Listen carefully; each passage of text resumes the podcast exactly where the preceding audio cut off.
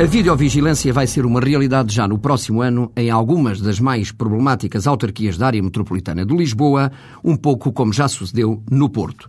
O Plano Nacional de Videovigilância, que visa incentivar as autarquias a utilizarem câmaras de vídeo para prevenir o crime em locais onde existe razoável risco da sua ocorrência, é uma boa medida política e pode ser um bom e eficaz método de segurança e de prevenção do crime em locais públicos onde existe o risco da prática de crimes muito frequentes.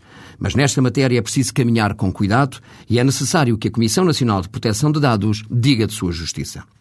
Sendo uma medida de segurança e de prevenção que pode ser eficaz, ela não pode violar normas constitucionais de proteção da intimidade e da reserva da vida privada das pessoas que podem ser afetadas com estas medidas se não forem tomadas todas as cautelas e devidas preocupações.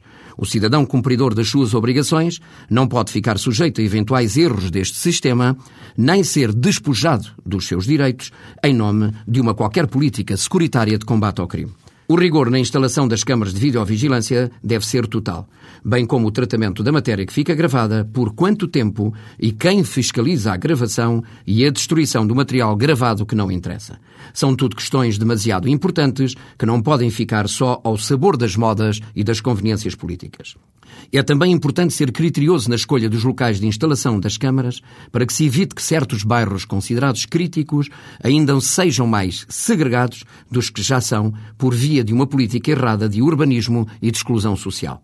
A sua localização tem que ser necessariamente precedida de estudos que evidenciem uma realidade crítica e perigosa. O projeto deverá incidir sobretudo nas estações e paragens de autocarros, transportes públicos e nas entradas de alguns bairros degradados.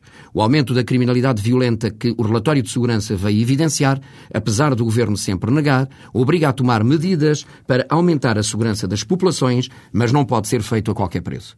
Este é um meio que pode ser dissuasor, mas sozinho é muito frágil porque necessita de boas e eficazes leis criminais, o que não existe, de medidas de segurança adequadas e melhor articuladas, o que não se vislumbra, de mais polícia na rua e melhor preparadas, o que é uma miragem, e de melhor coordenação entre elas.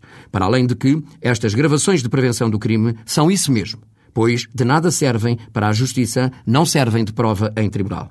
Matéria que também deve ser tomada em consideração. Se este não for o caminho, o crime vai continuar a aumentar e as câmaras de videovigilância não passarão de mais uma medida de cosmética.